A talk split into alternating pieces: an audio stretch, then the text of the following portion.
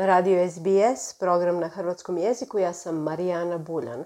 U sljedećih nekoliko minuta čućemo prve reakcije na prvi proračun laborističke vlade koju je predstavio rizničar James Chalmers.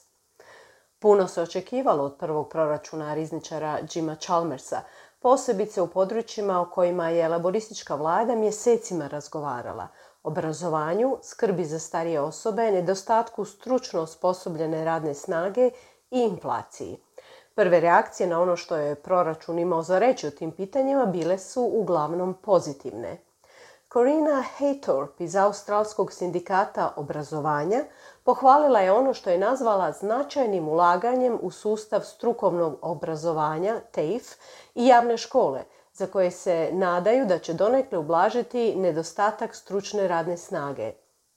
Australia is beset by a workforce crisis, and the strategies uh, and funding that's been provided tonight will uh, help alleviate that crisis.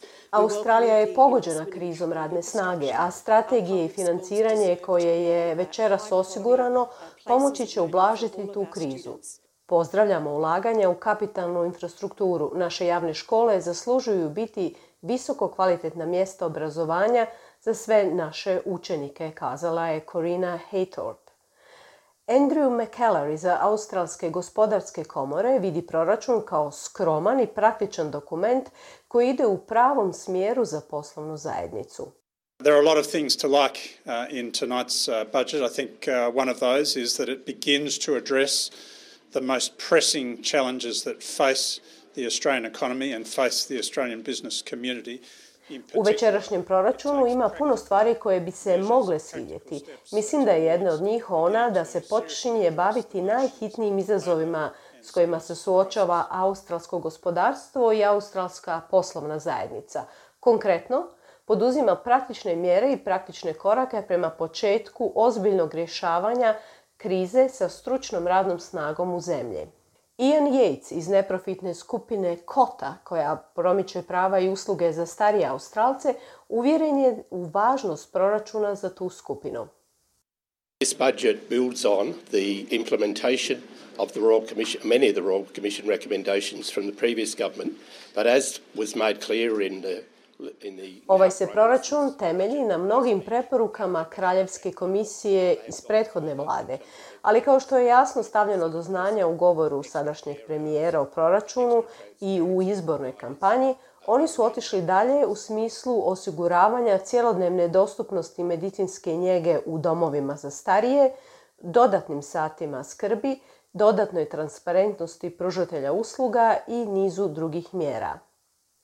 Glavna ekonomistica tvrtke PwC, Amy Oster, kaže da je riječ o dobrom i snažnom proračunu koji prepoznaje izazove koji pokreću trenutne inflatorne pritiske. It's working with what the Reserve Bank is trying to do, not against it. So it has avoided um, the mistake that we, that we saw happen in the UK. And it has taken the first steps in addressing the underlying radi u skladu s onim što Središnja banka pokušava učiniti, a ne protiv nje. Tako da je izbjegnuta pogreška koju smo vidjeli da se dogodila u Ujedinjenom kraljevstvu i poduzima prve korake u rješavanju temeljnih strukturnih problema koji uzrokuju i potiču dio ove inflacije, kao što su problemi s energijom, stanovanjem i tržištem rada. No nisu se svi pohvalno izjasnili o proračunu. Joe Brisky iz Ujedinjenih radničkih sindikata je zabrinuta za stupanj odgovornosti koji imaju vodeći ljudi u sektoru skrbi za starije osobe. Ona kaže da pružatelji usluga moraju odgovarati za dodatni novac koji će dobiti. Vođa zelenih, Adam Band, kaže da je proračun trebao podići stopu socijalne pomoći i zaustaviti potrošnju na projekte u kojima se koriste fosilna goriva. Instead of spending a quarter of a trillion dollars on tax cuts for politicians, billionaires, and the very wealthy, this budget should have spent that money on free childcare, getting dental and mental health into Medicare, and lifting incomes for people who are doing it toughest. Umjesto da se potroši četvrt trilijuna dolara na smanjenje poreza za političare, milijardere i vrlo bogate, ovaj je proračun trebao potrošiti taj novac na besplatnu brigu o djeci, uključivanje dentalnog i mentalnog zdravlja u sustav Medicare i povećanja prihoda za ljude koji najteže žive, kazao je Adam Brandt.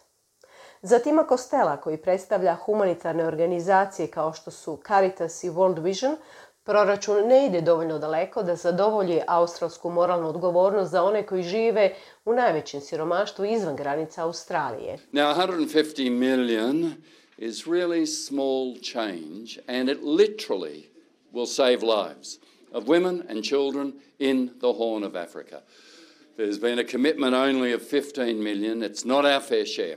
Sada je 150 milijuna dolara stvarno mala promjena i doslovno će spasiti živote žene i djece na rogu Afrike. Vlada se obvezala dati samo 15 milijuna dolara. To nije naš fair udio, kazao je Tim Costello. Izvršni direktor australske industrijske skupine Inswilox opisao je proračun kao dokument koji je donesen u vrijeme ključnih domaćih i globalnih izazova, odnosno inflacije, rastućih cijena energije i pada potrošnje kućanstava. Kaže da nije dovoljno ambiciozan i da je jednostavno riječ o pričuvnom proračunu, dok pravi posao ne započne sljedećeg svibnja kada će biti objavljen i redovni godišnji proračun Savezne vlade. we face real structural problems in our economy, and the risk here is that the budget does little more than tinker at the edges of those challenges.